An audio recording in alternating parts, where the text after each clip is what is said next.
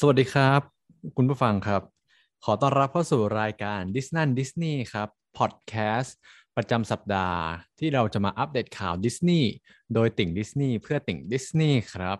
วันนี้เราอัดกันวันศุกร์ที่ 29 เมษายนนะครับ Happy Friday ฮะก็ วันนี้เรามีข่าวสั้นๆ แต่หลายหลายข่าวนะครับ มีข่าวอันแรกเป็นข่าวเรื่องของ Disney Cruise เอ่อแล้วก็มีข่าวอีก 3 ข่าวเป็นเกี่ยวกับ Disney Parks แล้วก็จะมีข่าวเรื่องภาพยนตร์ Lightyear ของ Pixar ครับ แล้วเสร็จแล้วเราก็จะเข้าสู่สกู๊ปหลักเรื่องของการรีวิว Moon Knight episode ที่5ฮะแล้วก็วันนี้เราก็จะมีปิดท้ายกลับมาอีกครั้งของ What to Watch on Disney Plus นะครับ เพราะว่าผมไปดูอะไรสักอย่างมาที่น่าสนใจ แล้วเดี๋ยวจะมาแนะนำให้คุณผู้ฟังได้ฟังกัน โอเค พื่อไม่เป็นการเสียเวลา เรามาเริ่มข่าวแรกกันก่อนเลย เรื่อง Disney Cruise นะให้เจมส์เริ่มเล่าเลยว่ามีอะไรอัปเดตมาบ้าง ก็ดิสนีย์ครูซก็มีข่าวมาใหม่ว่า ช่วงปี 2023อ่ะปีหน้า เขาก็จะเริ่มเดินเรือใน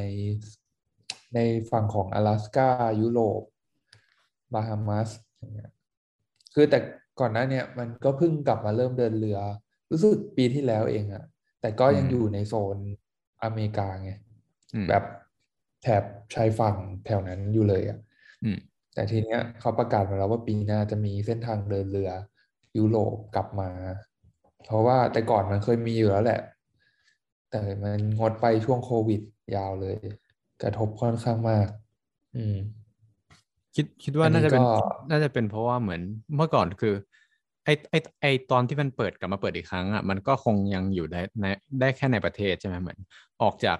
อเมริกาแล้วก็เข้าอเมออกจาก USA แล้วเข้า USA เหมือนเดิม แต่ตอนนี้คือยุโรปคือข้ามจากอเมริกาไปยุโรปเลยปะหรือว่าหมายถึงใช่เริ่มในยุโรป มีมีนะมันจะมีแต่ละเรือแต่ละชื่อก็จะคนละเส้นทางอะแต่อันที่จะไปยุโรปชื่อว่า Disney Dream อืมก็จะไป อย่างที่ที่เขาบอกก็ไปช่วงครึ่งหลังของปีจะมีสเปน ฝรั่งเศส อังกฤษ นอร์เวย์ อะไรพวกนี้ ไอซ์แลนด์ ก็อืมค่อนข้างกว้างอยู่พอสมควรอืมน่าสนรอใจติดตามเลยอะเออ แต่ก็ไม่รู้ว่าจริง ๆ มันไปได้ดีแค่ไหนนะถ้าที่มันแล่นอยู่แถบนั้นนะอืมอืมเพราะมัน อืม เพราะอาจจะเป็นเพราะที่มันเอากลับมาเปิดได้เพราะมาตรการข้ามประเทศมันผ่อนผันลงด้วยเนาะเออด้วย มันก็ต้องเหมือนกับว่าต้องตัดสินใจเปิดแหละ เพราะว่ามันอีกนานแล้วแบบมันไม่ใช่มาปรับปรับ ก็คือตัดสินใจเปิดไปแล้ว ทีนี้ปีหน้าเป็นยังไงก็ค่อยว่ากันอีกที อืมอืมเข้าใจได้แต่มันก็ต้องขายก่อนล่วงหน้านะเอ้ยโอเค ก็งั้นแค่นี้อันนี้สั้นอืมๆเพราะว่าวันนี้มีหลายข่าวเดี๋ยวจะรวบรัดมา ทีนี้ก็ไปต่อกันที่ดิสนีย์พาร์คของเราอ่าวันนี้มีข่าวอยู่ทั้งหมดที่เกี่ยวข้องสามเรื่อง อันแรกเลยแล้วกันอ่า Haunted Mansion หลาย ๆ คนก็น่าจะคุ้นชื่อนี้ก็คืออ่าเขาเอาเครื่องเล่นน่ะ ที่เป็นเหมือนบ้านผีสิงเอามาสร้างเป็นหนัง ซึ่งก็ได้ปล่อยโลโก้อย่างเป็นทางการออกมาแล้ว ไปหาดูในเน็ตได้ แล้วก็เดี๋ยวเราจะขึ้นในทัมเนล YouTube อีกทีด้วยเพื่อใครไม่สะดวกดู ก็หนังอาจจะฉายอยู่ช่วงต้นปีหน้าแต่น่าจะถ่ายทำไปบ้างแล้วมั้งอืมอืมอันนี้คือได้ก็สกาเลตมาเหมือนเดิมใช่ไหมเดี๋ยวนะ หาก่อน ใช่เหมือนเหมือนเราสเคยกาคุเลยตคือเรื่องนี้ใช่ไหมที่เขาที่เขาบอกว่างดไปตอนแรก ใช่ คือทบทวนให้สำหรับใครที่ลืมไป คือเราเคยคุยเรื่องนี้กันตอนที่ Scarlett Johansson จะฟ้องดิสนีย์ใช่ไหมเรื่องที่เอา Black Widow มาปล่อยใน Disney Plus เนี่ย เพราะว่าทำให้เขาเสียรายได้ส่วนหนึ่งไปที่ควรจะได้จากการปล่อยในโรงภาพยนตร์เออก็ปรากฏว่าตอนแรกกะจะฟ้อง แต่สุดท้ายก็มีการไกล่เกลี่ยกันนอกศาลนะแล้วก็โอเค ตอนแรกตอนแรกก็เอาดิสนีย์บอกว่าจะหยุดหยุดโปรเจกต์ที่จะทำกับ Scarlett ด้วย ซึ่ง ถ้าไม่ผิดก็คือจะเป็นเรื่องนี่แหละ เรื่อง Haunted Mansion นะอืมปราอ๋กอฏว่าไปดูมาใหม่มาใหม่อ่าสกาเลตอะที่เขาเล่นคือเรื่อง Tower of Terror อ้าวอ๋อ มันคนละเรื่องนี่ใช่อันนั้นก็สแต่ร้ามังนไงแต่มันคล้ายๆกันเลยแบบอ่าโอ้เออ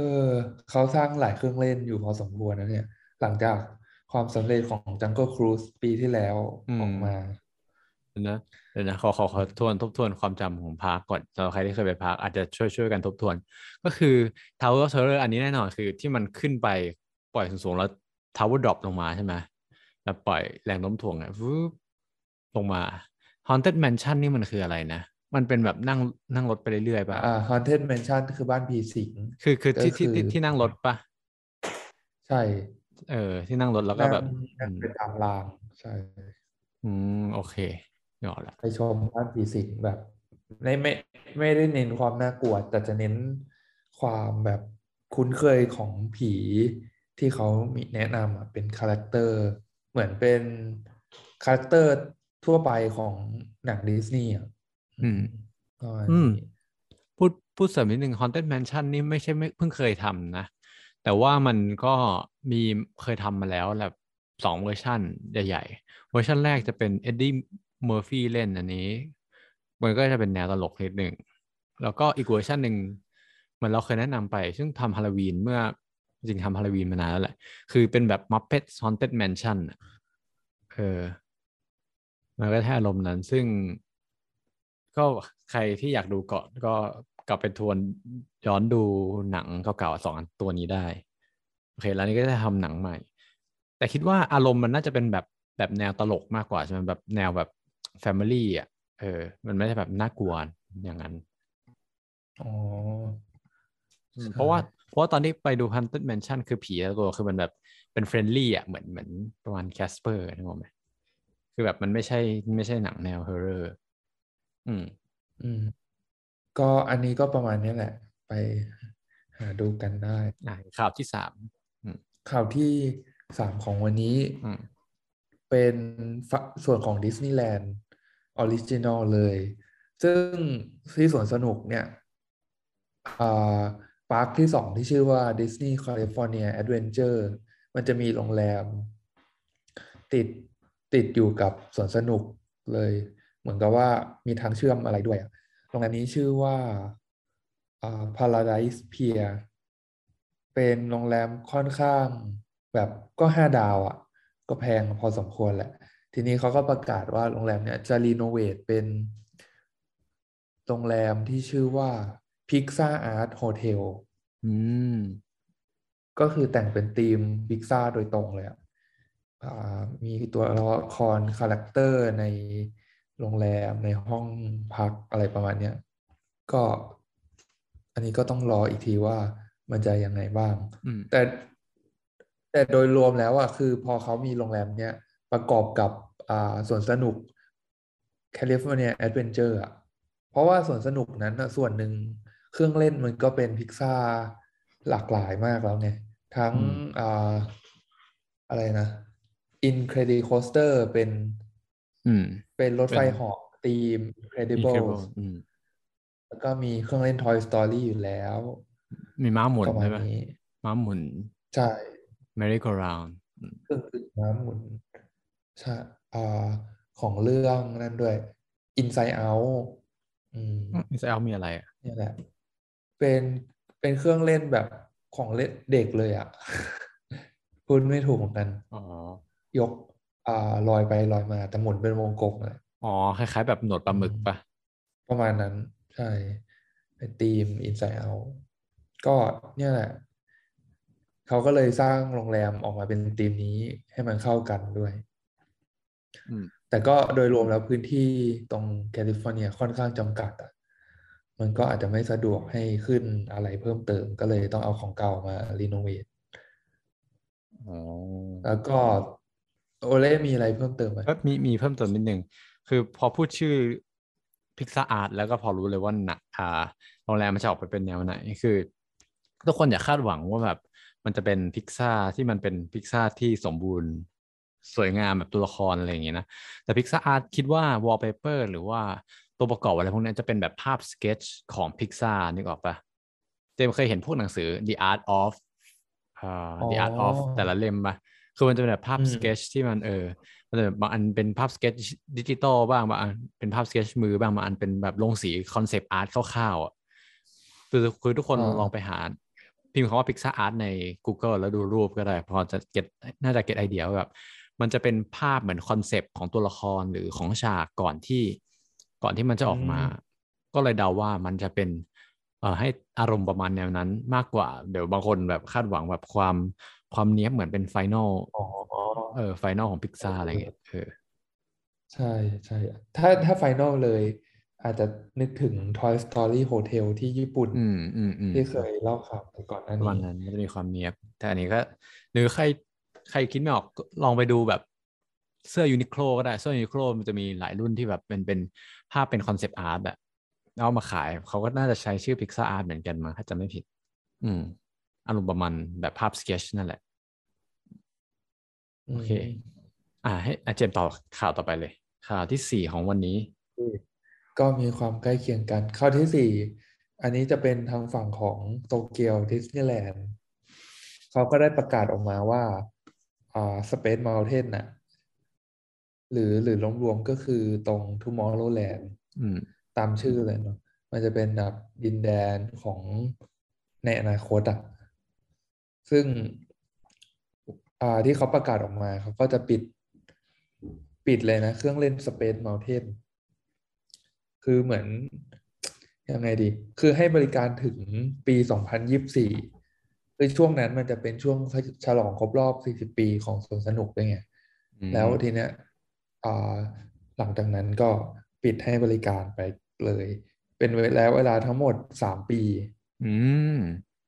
ค่อนข้างนาน นานมาก ทีนี้มาเจอกันอีกทีปี2027จะมีเครื่องเล่นใหม่ ในชื่อเดิมเนี่ยแหละ Space Mountain แต่จะมาในรูปแบบอลังการสุดๆอะ คือไม่เหลือเขาเดิมเลยอะอืมมันก็เลยกึ่งๆแบบใช้คำว่า renovation ไม่ไม่ได้ มันจะแบบทุบ คิดว่าน่าจะทุบทิ้งแล้วสร้างใหม่เลยนะ อืมพอใช่สมควรนะเพราะว่าถ้านานขนาดนั้นน่าจะเป็นอย่างนั้น เออ แต่น่าสนใจเพราะว่ามากก่อนหนั้นเนี่ย ที่ดิสนีย์ดิสนีย์ทำปกติอะมันจะเป็นการ ปรับ theme retheme อะไรพวกนี้ไงก็คือไม่ถึงกับทำลายโครงสร้างอะจะไปปรับด้านนอกด้านในแทน แต่อันนี้คือปรับมากจริง ๆ ก็รอดูได้ จะมี concept art ออกมาด้วยในเน็ตอืมก็จริงๆ ก็บอกทุกคนไว้เลยว่า ถ้าใครจะไปโตเกียวดิสนีย์แลนด์ก็คืออย่าไประหว่างปี 2025 จนถึง 2027 เออ เพราะว่าเพราะว่าอะไรเพราะว่าคือคิดว่าในบรรดาเครื่องเล่นโดยเฉพาะโตเกียวดิสนีย์แลนด์อะ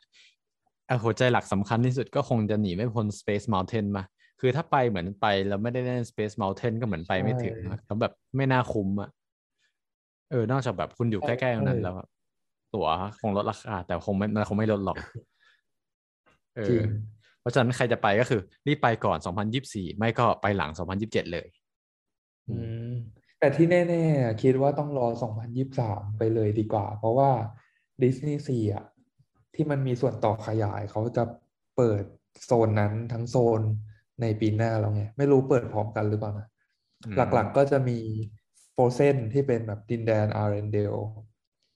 มีซุ้มมีป่าในเรื่อง Tangled แล้วก็อ่าดินแดนปีเตอร์แพนNeverland อืม เอาเรื่องอยู่เหมือนกัน ชื่อ ชื่อโซนรวมๆก็คือ Fantasy Spring Fantasy Spring อืม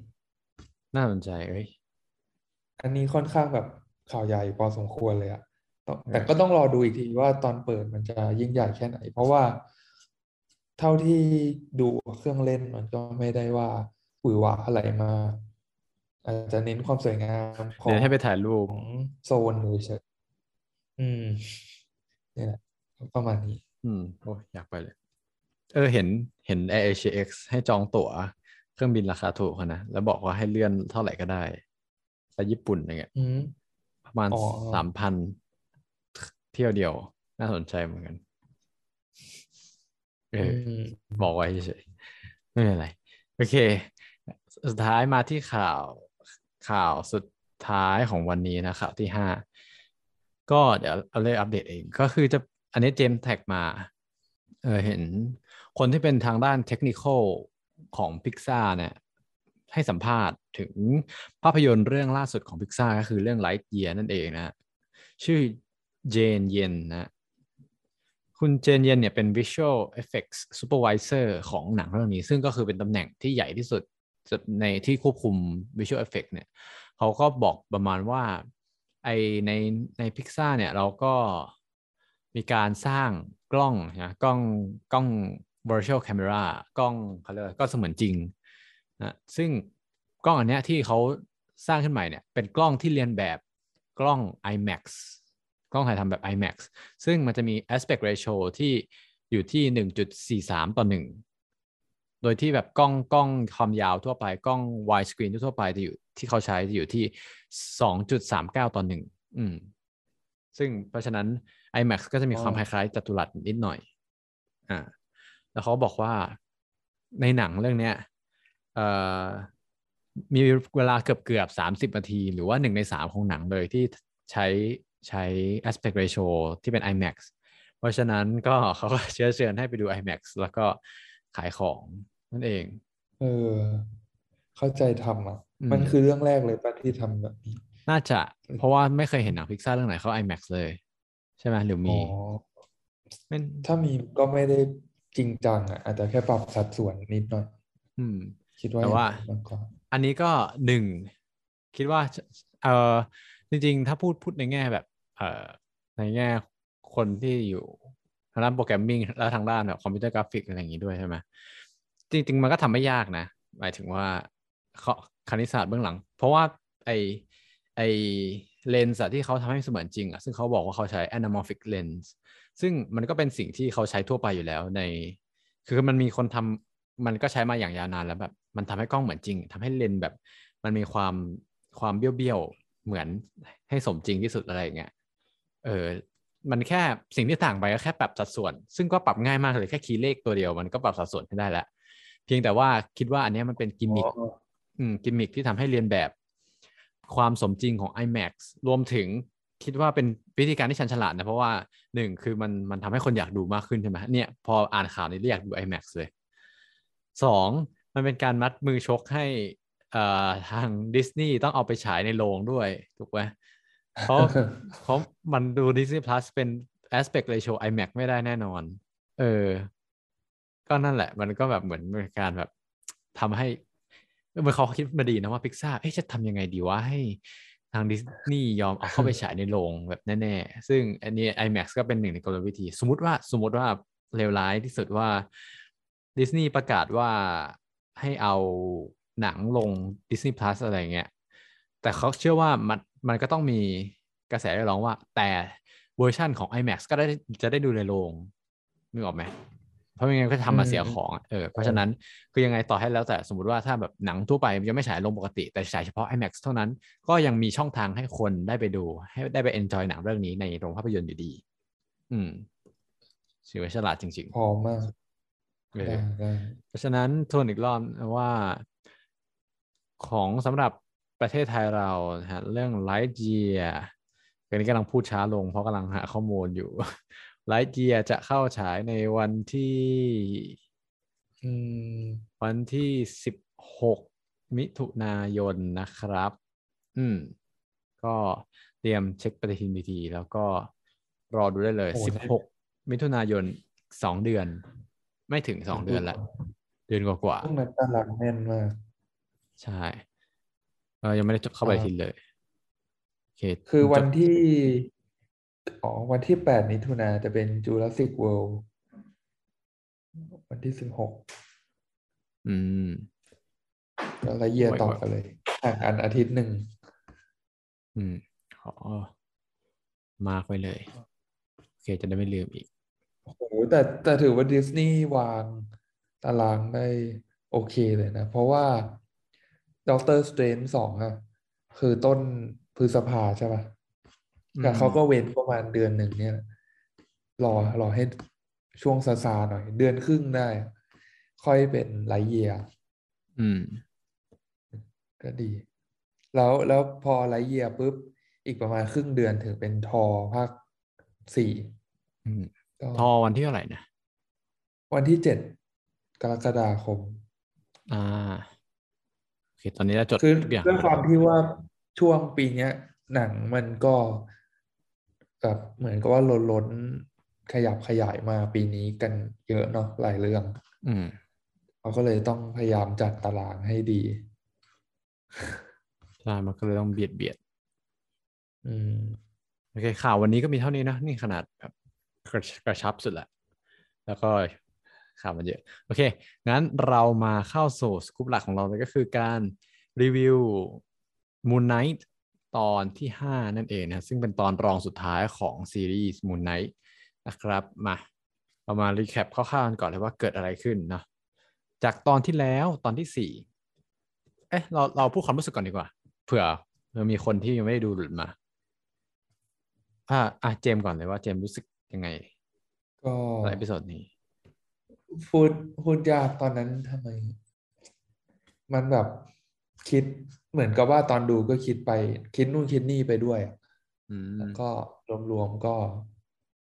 โอเคเลยอะคือ เข้มข้นพอสมควร แล้วก็ใน direction ของซีรีส์เนี่ย มันมันแอบซ้ำกับเรื่องอื่นนิดหนึ่งอะคือการวางพล็อตอะไรเงี้ย มันมีส่วนที่ใกล้เคียงกับเรื่องอื่นก่อนหน้านี้ไง ก็ happy ประมาณนึงแต่ไม่ได้ขนาดนั้นนะที่เขาลงในทวิตแบบ reaction สุดๆกัน อืม อืมประมาณนี้ โอเค เฮ้ยเดี๋ยวบอกนิดนึงว่าเดี๋ยวเรามีข่าวเสริม เพิ่มเติมนิดนึงด้วยเดี๋ยวหลังหลังจากพูดเรื่อง Moon Knight เสร็จเนี่ยโอเค ก็เอ่อสำหรับบุเล่ก็รู้สึกเฉยๆนะว่า พูดตามตรงเลยคือ พอดู episode นี้แล้วมัน ก็ก็เห็นโอเค มันก็คลายปมหลายๆอันใช่ไหมมันก็เออนั่นแหละ satisfying ตรงนั้นตรงแบบมันพึงพอใจตรงนั้น แต่ถามว่ามันดีมากดีเวอร์ขนาดนั้นไหมก็ส่วนตัวก็คิดว่าไม่เท่าไหร่อืม อือืมมอืมก็อาจจะต้องดูตอนสุดท้ายมันอาจจะเป็นแบบช่วงกำลัง cool down เพื่อจะสรุปที่ดีก็ได้ อย่างที่บอก เอ่อ ดูดูซีรีส์มันต้องดูเป็นแบบ structure โดยรวมอะไรเงี้ยเพราะแต่ละตอนคือถ้าให้มันสนุกไปหมดทุกๆตอนอะไรเงี้ยก็คงจะคงจะต้องเล่าเป็นอีกสิบสิบ episode อะเออเนาะเออ แต่ว่าก็จะดูได้ดูโอเค อืมประมาณนี้แล้วกัน แล้วตอนนี้ก็เดี๋ยวขอนึกคำนึงตอนนี้ก็ไม่ได้มีอะไรลุ้นมากขนาดนั้นใช่ไหมเพราะมันแค่เป็นการคลายปมต่างๆ ในเรื่อง อืมใช่ใช่เพราะว่ามันเป็นตอนรองสุดท้ายแล้วอะก็ มันเหมือนจะเป็นธรรมเนียมเลยอะของสำหรับซีรีส์อืมก็เสริมนิดนึงว่า ไอตอนสุดท้ายนี้ก็สำหรับตอนสุดท้ายเนี่ย มันก็มีคนบอกออกมาว่ามันจะยาวประมาณสี่สิบนาทีเนาะซึ่งสั้นกว่าแบบ เอ่อวันดาวิชันก็จะห้าสิบนาทีเอ่อ โลกิก็จะยาวกว่านี้อะไรเงี้ยอันนี้ก็จะเป็นตอนที่สั้น สั้นๆอะไรเงี้ยก็รอดูแล้วกันว่ามันจะออกมาเป็นยังไงโอเคงั้นก็เดี๋ยวเราจะมา spoil กันแล้วนะสำหรับใครที่ใครที่ยังไม่ได้ดูนะครับ แล้วก็กลัวโดน spoil ก็ขอให้ pause ไว้ก่อน แล้วก็ไปดูก่อนนะครับ ส่วนใครที่ดูแล้วหรือว่าคนที่ไม่กลัว spoil เรามาฟังกันต่อเลยโอเค เราขอ recap สั้นๆก่อน สั้นๆสั้นๆจริง ก็คราวที่แล้วเรา มันค้างอยู่ที่ Asylum ใช่ไหมที่แบบอ่า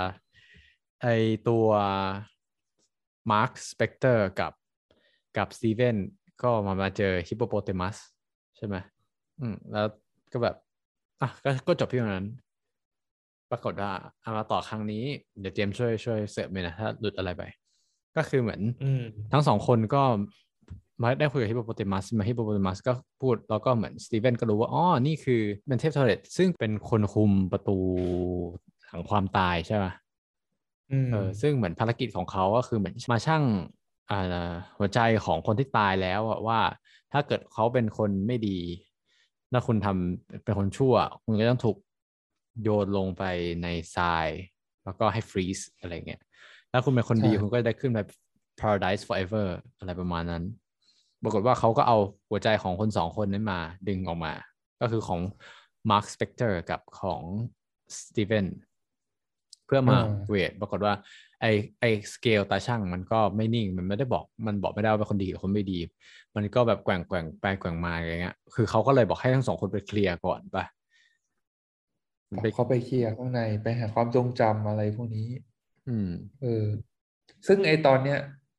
ตอนเอาแค่ตรงเนี้ยเลยอะ คนดูแทบแบบแปดสิบเก้าสิบเปอร์เซ็นจะคิดละว่า มันต้องกลับไปหาเจคให้ได้ปะ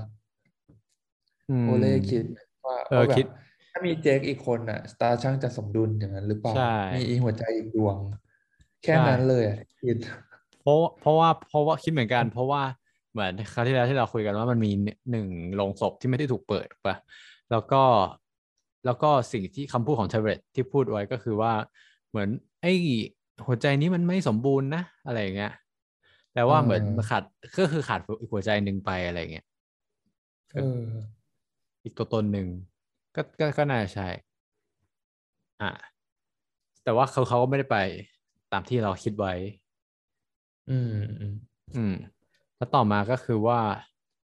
เขาเอ่อก็ไปไล่เปิด กลับไปไล่เปิดประตูความทรงจำมาแหละอืม เราก็มาเปิด ไปห้องหนึ่งซึ่งก็ไปเจอห้องหนึ่งซึ่งเป็นห้องที่คนที่ Marc Spector เคยฆ่าเอาไว้อ่าแล้วปรากฏว่า Marc Spector ก็จำได้หมดเลยว่านี่ฆ่าในเมืองนี้ฆ่าในเมืองนี้ฆ่าในเมืองนี้ ปรากฏสตีเฟนก็ไปเห็นเด็กคนหนึ่งที่อยู่มุมห้องฝั่งสุดว่าเอ๊ะนี่เป็นใครเนี่ยทำไมมีเด็กอยู่ในห้องของแห่งคนตายด้วย เราก็รู้แล้วโอเคมาร์คเคยฆ่าเด็กคนนี้คำถามก็คือใครอ่ามันก็วิ่งตามไปดูเอาเลยข้ามช็อตเลยมาเลยนะ ก็คือสุดท้ายอะไอเด็กคนนั้นก็คือน้องชายเขาใช่ไหมเอออืม คือน้องชายเขาน่ะแบบ Steven ก็เพิ่งรู้ว่าเฮ้ย เรามีน้องชายด้วยแล้วก็แกก็ฆ่าน้องชายแกไป อืม นั่นแหละ แล้วก็หลังก็มาก็มีภาพ flashback ให้ดูว่าน้องชายตายยังไง ก็คือเขาพาเข้าไปใน ในถ้ำแล้วก็ฝนตกฝนตกน้ำท่วมหมดน้องก็เสียชีวิตในถ้ำซึ่งค่อนข้าง dark เนาะเป็นซีรีส์ซีรีส์มาเวลที่ dark มากมากๆเรื่องหนึ่งนอกจากแบบ dark ที่ตัวซีรีส์มันมืดแล้วมันก็มีความแบบ dark ในเนื้อเนื้อเรื่องด้วยใช่มืดมากอีกแล้ว เออเออนี่ดูดูในจอโทรคือมันเหมือนสร้างมาตั้งใจสร้างมาให้ดูในโรงหนังอะไรอย่างนั้นน่ะ แบบ เพราะพอพอดูในโทรศัพท์แล้วแบบแค่แสงข้างนอกนิดเดียวมันก็สะท้อนหน้าตัวเองแล้วนึกออกปะใช่คือตอนดูยังคิดอยู่เลยว่าต้องปิดไฟหรือเปล่า เออนี่ตอนนี้ดูแบบเลยตอนไหมกลางกลางวันแดดจ้าๆเลยอะแสงเข้าตา แบบโอ้ยก็โอเค มันได้เราได้รู้ปมหนึ่งแล้วว่า ไอไอ Marc Spector เคยทำน้องเสียชีวิต แล้วก็ ความสัมพันธ์กับแม่ก็ไม่ดีใช่ไหมเพราะว่าแม่ก็ตำหนิมาร์คเนี่ยว่าทำไมพาน้องออกไปไม่ดูแลน้องอย่างดีแล้วจนน้องเสียชีวิตเนี่ยแล้วก็แบบโกรธใหญ่เลย แล้วแม่ก็แบบ lost ไปเลยอะแบบสติเสียไปเลย เออ ซึ่งนั่นแหละทำให้ความสัมพันธ์ของเขากับแม่ไม่ดี จนถึงแบบงานงานสักงานวันเกิดปะวันเกิดตัวเอง สักปีหนึ่งที่เหมือนเขาก็จะฉลองปกติแหละปรากฏว่าแม่ก็อารมณ์เสียแม่ก็บอกนี่ให้เหมือนเหมือนพยายามแบบ เบลมเขาอยู่นั่นน่ะ จนเขาต้องวิ่งหนีขึ้นไปที่ห้อง แล้วก็เออพยายามไม่รับรู้เรื่องว่าแม่ตามมาฟาดนั่นแหละ เออแล้วสุดท้ายก็นั่นแหละ คือเราก็ได้เห็นที่มาของตัวตนสตีเวนนะคือสตีเวนเนี่ยเป็นตัวตนที่แบบไม่รู้ที่หน่วยไหนอยู่ดีก็พูดแบบสำเนียงบริติชขึ้นมา แล้วก็แบบเหมือนเขาสร้างตัวตนอีกตัวหนึ่งขึ้นมา เพื่ออะไรใช่อืมคืออันนี้อันนี้นึกถึงเรื่องหนึ่งเลยอะไอไอ moment เนี่ย เหมือนเคยดูหนังอะไรก่อนนะแล้ว ที่ว่าแบบดีเพรสมากจริงๆอะจนมีอีกตัวตนแบบออกมาเฉยเลยอะเหมือนหรืออันนั้นมันข่าวปะเป็นอะไรสักอย่างที่แบบเป็นคนหนึ่งแล้วเกิดเหตุการณ์อะไรขึ้นทำให้เขากลายเป็นว่ามีอีกตัวตนหนึ่งเลย พูดภาษาอื่นได้อะอารมณ์ประมาณนั้นนะอืม เออ เออเออคุณคุณคุณคุณคุณที่แบบจำภาษาตัวเอง ไม่ได้เลยปะเออเออมันจะมีอันนั้นด้วย ก็เลยเนี่ย feel เดียวกันเลยแต่อันเนี้ย เออเขาแสดงออกมาได้เก่งมากไม่ใช่สจริงๆ Split ใช่ไหมไม่ใช่ Split ไม่ก็ไม่เชิงมันก็แนวแนวเดียวกัน แต่มันเคยเห็นผ่านตามาอยู่แบบบางเรื่องมันน่าจดจำไงแต่มันก็เนี่ยแหละ feel เนี่ยว่า depression มากจริง ๆ จนเกิดเป็นอีกตัวตนหนึ่ง แล้วก็ตามที่เห็นนะในเรื่อง อืมก็อ่าเล่าต่อเลยก็ได้ โอเคงั้นเดี๋ยวคนนึกก่อนอ๋อ แล้วก็พอไอเมื่อกี้ค้างอยู่ที่ว่าเขาสร้างตัวตนขึ้นมาเพื่ออะไร ไอตัวมาร์กก็บอกนะว่ามาร์กก็สร้างสตีเฟนเนี่ยขึ้นมาเพื่อที่จะไม่ต้องรับรู้ถึงความโหดร้ายของโลกถึงความสัมพันธ์ของตัวเองกับแม่ที่พังลงไปฮะใช่ใช่ อืม แล้วก็นั่นแหละ ก็แบบ แล้วเข้าใจแล้วว่าคือตอนแรกอะใน episode เนี้ยมาร์คพยายามแบบห้ามสตีเวนทุกอย่างเลยห้ามเดินไปห้ามเดินตาม อย่าไปเดินคือมันเป็นการดูความทรงจำแต่ละห้อง แต่ว่าแบบมาร์คก็พยายามกั้นไว้ตลอดเลยไม่ให้ไปนู่นไม่ให้ไปนี่ทำนั่นอย่าทำนี่ ก็คือเหตุผลเขาก็อธิบายมาว่าคุณไม่ you're not supposed to know this อะคุณไม่สมควรที่จะแบบรับรู้สิ่งพวกนี้ เพราะว่าคุณสมควรที่จะแบบเป็นโลกแห่งความสุข คุณจะได้แบบมีความสุขตลอดเวลา คุณไม่รู้ด้วยซ้ำว่าแม่ตัวเองตายแล้วอะไรอย่างเงี้ยเออแต่ไอ้อันนี้งงมากจริง ๆ ว่าทำไมโทรศัพท์ไปหาแม่ คุยกันได้แบบ คุยกันน้ำไหลไฟดับ อืม แต่ไอ้ไอ้เชื่อปลายสายนี่คืออะไรอะงง แต่คิดว่าคือน่าจะเป็นแบบ hallucination ของตัวเองเดาโอ้โหสุดสุดว่าก็มากเลยก็อะเป็นไปได้ เพราะว่าอ้าวอ่าใช่คือตัวตนเองไม่รู้ไง แล้วก็มันก็เป็นไปได้ที่แบบเราจะไม่เห็นสิ่งนั้น คิดว่ามันก็สงสารเลยอะมันก็มีความเขาเรียกว่าอะไร มีความเป็นไปได้ในแง่ความเป็นจริงเหมือนกันนะเออเออจากเท่าที่ดูแบบหมายถึงหนังไอ้พวก DID อื่นๆน่ะ แบบบางคนก็คุยกับตัวเองที่เป็นสองร่างได้อย่างเงี้ยเออ อืม อืมอืมโอเค แล้วก็นั่นแหละ เหมือน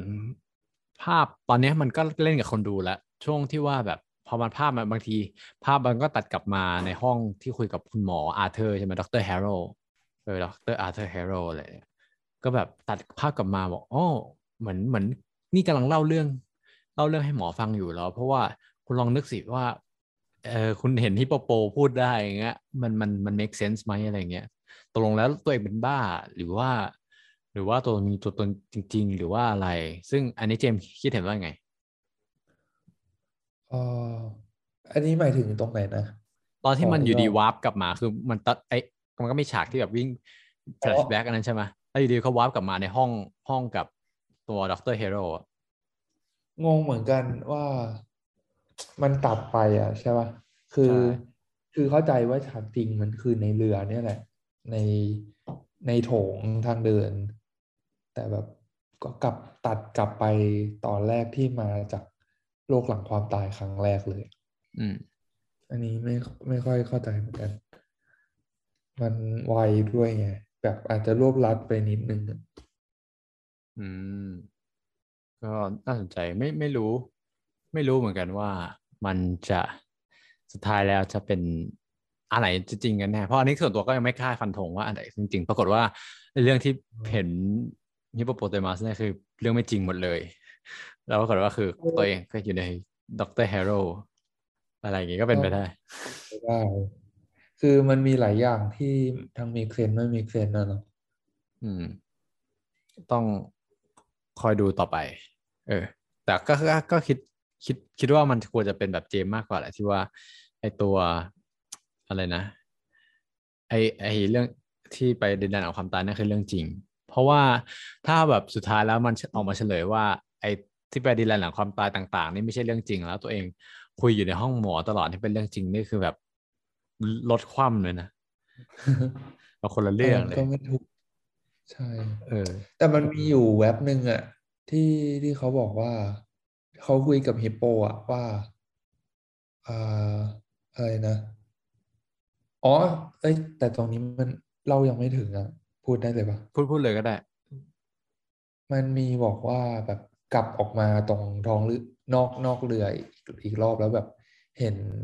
วิญญาณตาย แบบวิญญาณลงมาเยอะมากอะอืม แล้วฮิปโปก็เหมือนใจหายแบบมองว่ามันเป็นวิกฤตจริง ๆ เพราะว่าวิญญาณมันลงมาก่อนเวลาอันควร อืม แล้วแล้วตรงเนี้ยตัวเอกก็ประติดประต่อได้เลยว่าเนี่ยเพอแฮโร่แน่ ๆ ที่เขาไปตัดสินคนแบบให้ตายทันทีอืมเลยคิดเลยคิดว่าตรงเนี้ยก็มีส่วน อ่า make sense มากเลยอะว่า เนี่ย น่าจะมามาโลกหลังความตายจริง ๆ เนี่ยแหละ ในดินแดนอียิปต์ตามความเชื่อเนอะอืมแล้วทีนี้ก็ เขาก็เลยจะบอกวิธีแก้ปัญหาว่า เนี่ย ตัวเองจะช่วยนะ แต่ขอกลับไปบน โลกชีวิตจริงอีกรอบ แล้วฮิปฮิปโปเขาบอกว่าแบบอ่าจริง ๆ ก็เพิ่งโดนยิงไปไม่ใช่หรอ อืม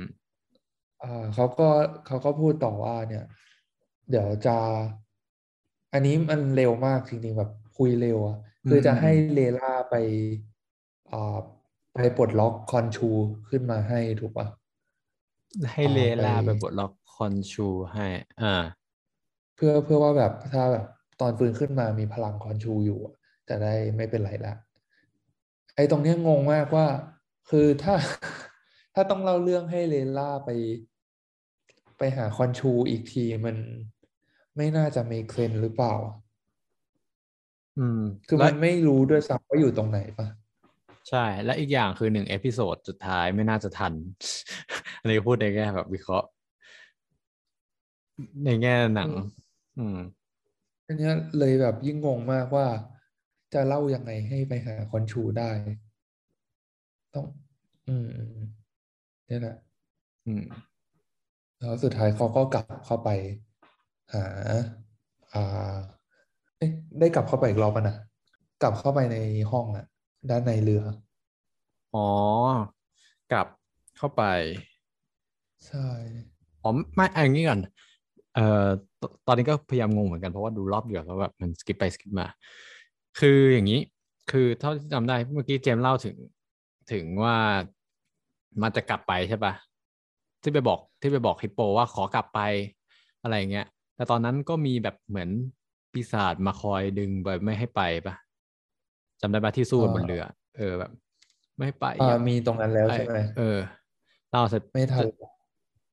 เสร็จปุ๊บแล้วก็แต่ปรากฏว่าเหมือน พยายามจะสู้เหมือนกันไอตัวตัวสตีเฟนน่ะที่ปกติไม่ใช่นักสู้บอกว่าอ้าวถ้ารู้ว่าเราเป็นตัวตนเดียวกัน คุณเห็นตัวแปลว่าสิ่งฉันก็ต้องมีมีหมัดที่สามารถสู้ได้เหมือนกันก็ชกไปเออตอนเนี้ยเท่มากเลยอะนั่นแหละ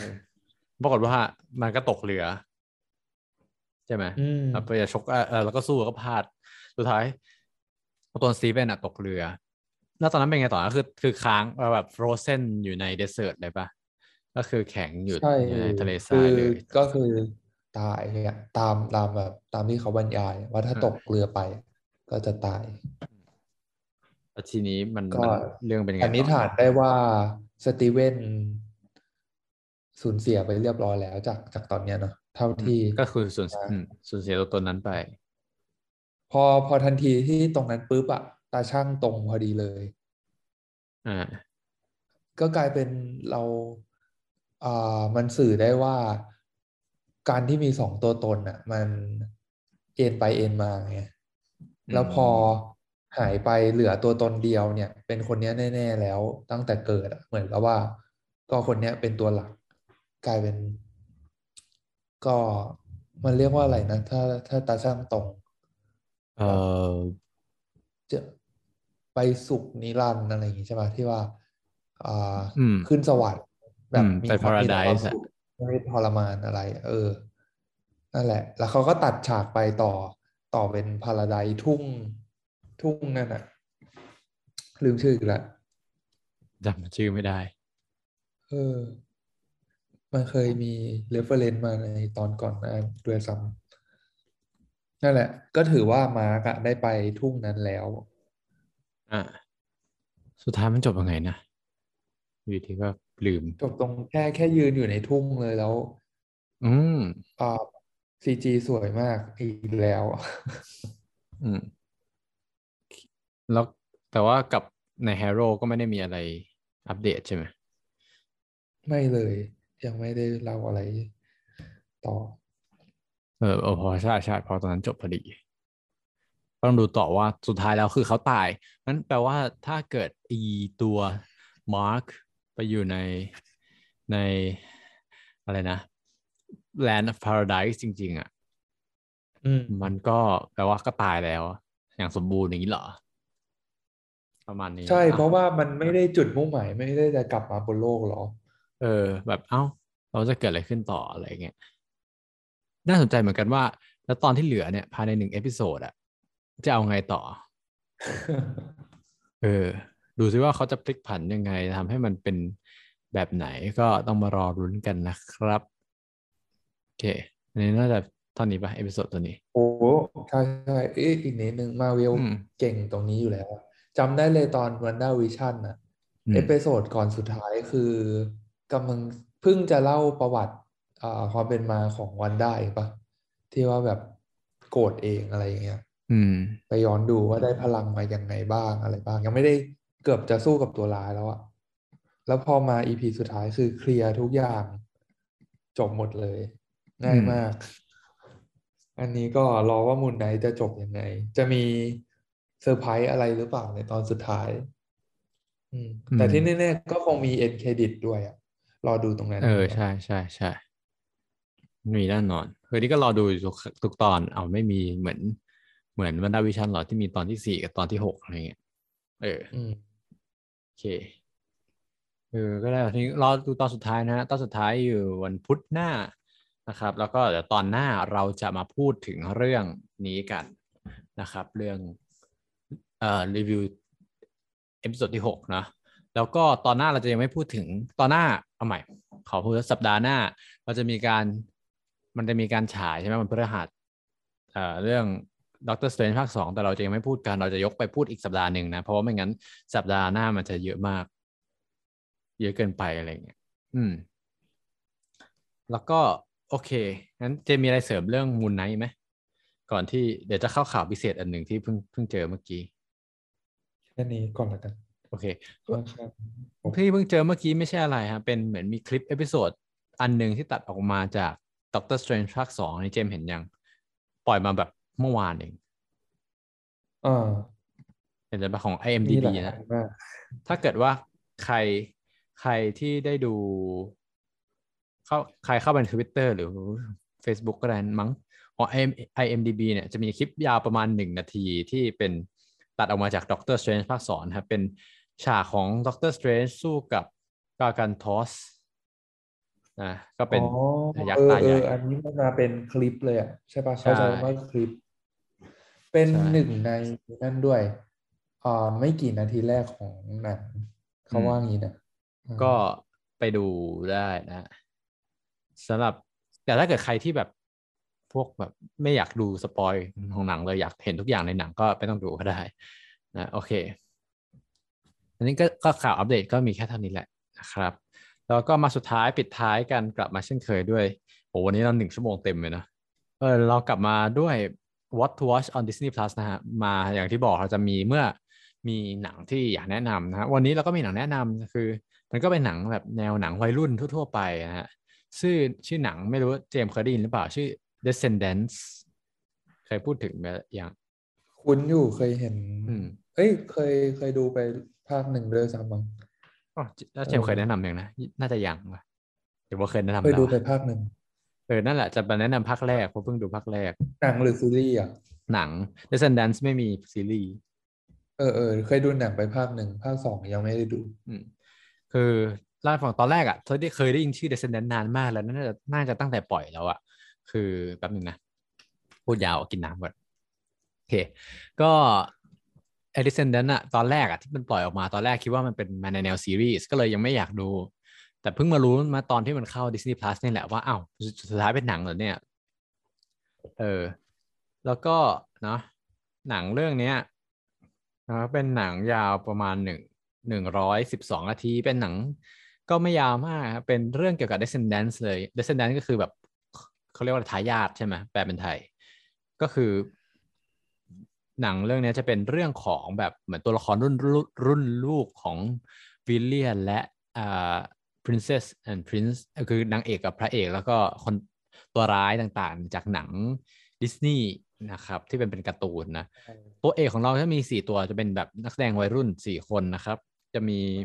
Mal นะครับเป็นน้องอ่าเป็นลูกสาวของ Maleficent อ่า แล้วก็จะมีอ่ากา l อสที่จะเป็นลูกชายของ Cruella de Vil แล้วก็มีจาอืมมีเจที่เป็นลูกของจาฟา แล้วสุดท้ายก็คืออีวีลูกของอีวิลควีนนะ ชื่อก็คล้ายๆพ่อแม่ตัวเองเลย ตั้งง่ายมาก เออ เออ คือเหมือนกับอะเรื่องราวสั้น ๆ เลยพอนี้เรายาวไปแล้วเราจะเล่าสั้นมากๆก็คือว่าเหมือนพอผ่านยุคของของพ่อแม่ ซึ่งทุกคนก็รู้อยู่แล้วจากหนังดิสนีย์เรื่องเก่าๆว่ามีเรื่อง เรื่องราวแต่ละอันเกิดขึ้นเป็นยังไง ก็นางเอกพระเอกก็ได้มีความสุขด้วยกันเสร็จแล้วตัวร้ายก็ถูกเนรเทศออกไป ในเรื่องราวของอันเนี้ยก็คือเหมือน ทุกคนอยู่สงบสุขอยู่ในเมืองใช่ไหมตัวตัวเอกด้านดี ปรากฏว่าไอตัวร้ายที่เป็นวิลเลียนเนี่ย ทุกคนก็ถูกขังอยู่ในเกาะ เกาะหนึ่งที่แบบเป็นเกาะเกาะพิเศษที่ไม่มีทางออกนะเออ ก็เหมือนกับทุกคนก็เติบโตอย่างนั้นไอตัวรุ่นรุ่นรุ่นลุนลูกก็จะแบบอยู่ในเกาะแห่งวิลเลียนนะเกาะแห่งคนไม่ดี แต่วันหนึ่งลูกชายของของเบลกับบีสก็คือจากบิวตี้แอนด์บีสนะนะคือ ลูกชายมันชื่อว่า อะไรวะเบนเออ ก็ตัวเบนเนี่ย วันหนึ่งจะได้รับแต่งตั้งให้เป็นจากเจ้าชายไปเป็นกษัตริย์เนาะเป็นพระราชา ก็บอกมีความตั้งใจที่ว่าอยากจะให้ลูกของวิลเลียนน่ะออกมาเรียนร่วมกับพวกเรา ร่วมกับคนกลุ่มคนดี เพราะว่าเขาเชื่อว่าเหมือน ไอ ไอตัววิลเลียนอะตัวพ่อแม่มันมันทำทำตัวของมันเอง แต่ว่าลูกอะลูกเกิดมาบริสุทธิ์นะ คนเราเกิดมาบริสุทธิ์เขาเลือกไม่ได้แล้วทำไมเราจะต้องกักขังเขาให้อยู่บนเกาะเกาะนั้น อืมอะไรประมาณนี้ก็เรื่องเราก็เป็นประมาณนี้ แต่ว่าเหมือนพอไอ villain รู้ว่าลูกตัวเองจะได้มาอยู่เกาะคนดี มันก็วางแผนว่าให้ไปขโมยไม้กายสิทธิ์มา อะไรเงี้ยเพื่อที่จะปลดล็อกเกาะเราอะไรประมาณนั้น ก็ก็เป็นเรื่องราวประมาณนี้ เออเจมส์เจมส์ดูแล้วเจมส์รู้สึกรู้สึกไงบ้าง ชอบไหมก็เพลินดีนะเพราะว่าอืมแบบมี background ของตัวละครมาก่อนแล้วด้วย ใช่ไม่ได้ติดอะไรคำเดียวกันเลยจะใช้คำว่าแบบเพลินเพลินดูเพลินได้สนุกด้วยนะแล้วก็ว่าแต่ว่าอย่าคาดหวังมากแบบโอ้โหมันจะเป็นแบบอะไรที่คือถ้าเกิดดูในสายตาของชองหนังแบบหนังวัยรุ่นอะหนัง high school อะ เออมันก็จะสนุกแบบนั้นอะเป็นแบบ high school เป็นเป็นแล้วก็มันมีความ musical ด้วยเพลงก็เพราะดีก็ดูอะไรเพลินๆได้นะ แต่ว่าแบบมันไม่ได้แบบคาดหวังเอ่อ logic อะไรที่แบบแม่นยำมั่นคงเหมือนเหมือน once upon a time อะมันจะมีแบบ logic ที่ make sense มากกว่า อันนี้ก็จะมีอะไรที่มันไม่ไม่ไม่ make sense สไตล์หนังวัยรุ่นทั่วๆไป นึกออกอ๋อใช่ไหมอืมอืมอืมประมาณนั้นแล้วก็หนังเรื่องนี้มีสามภาคนะครับ มีภาคหนึ่งภาคสองภาคสามนักแสดงหลักสี่คนเหมือนเดิมเลย นะ เออแต่ผมเพิ่งดูไปภาคแรกวันนี้เองเพิ่งจบสดๆร้อนๆเลยก่อนก่อนมาอัดนี่แหละนะก็แนะนำให้ไปดูกันนะครับ ถ้าเกิดใครไม่มีอะไรดูหรือแบบดูอะไรเครียดๆมาดูฟังข่าวเครียดๆอันนี้ก็คือดูเพลินๆแบบปล่อยไหลไปเลยอ้ออีกอย่างหนึ่งคือว่าที่คนรู้ไว้คือ ผู้กำกับคนนี้คือผู้กำกับ High School Musical เลยเนาะถ้าเกิดใครชอบ High School Musical ก็ดูเรื่องนี้ก็จะได้อารมณ์นี้ล้วนๆเลยนั่นเองอ๋อโอเค ก็ดี ทั้งสามภาคเลย ทั้ง คนนี้กำกับโดยหนังเรื่องนี้กำกับโดยเคนนี่ออเทกานะครับซึ่งเขากำกับ High School Musical ภาคหนึ่งสองสามแล้วก็เอ่อกำกับ Descendants ภาคหนึ่งสองสามเหมือนกันอืมก็คิดว่าน่าจะไปดูต่อสองสามแหละเพราะมันเพลินมาก โอเค น่าจะครบถ้วนเท่านี้นะครับอืมสำหรับสำหรับใครที่มีหนังเรื่องไหนที่แนะนำทาง Disney Plus นะครับ อยากแนะนำให้พวกเราดูก็สามารถ ทักทายกันมาได้ใน Twitter นะครับ at that is Disney t h a t i s d i s n e y นะครับ at that is Disney หรือว่าเอ่อถ้าเกิดดูทาง YouTube ก็คอมเมนต์ในวิดีโอ YouTube ได้เลยนะฮะ โอเคงั้นวันนี้น่าจะเท่านี้สัปดาห์หน้ามาคุยกันถึงเรื่อง Moon Knight ตอนสุดท้ายนะครับ ถ้าเกิดเอออ่าฝากติดตามมันด้วยนะครับ วันนี้พวกเราสองคนต้องลาไปก่อนนะครับ สวัสดีครับ สวัสดีครับ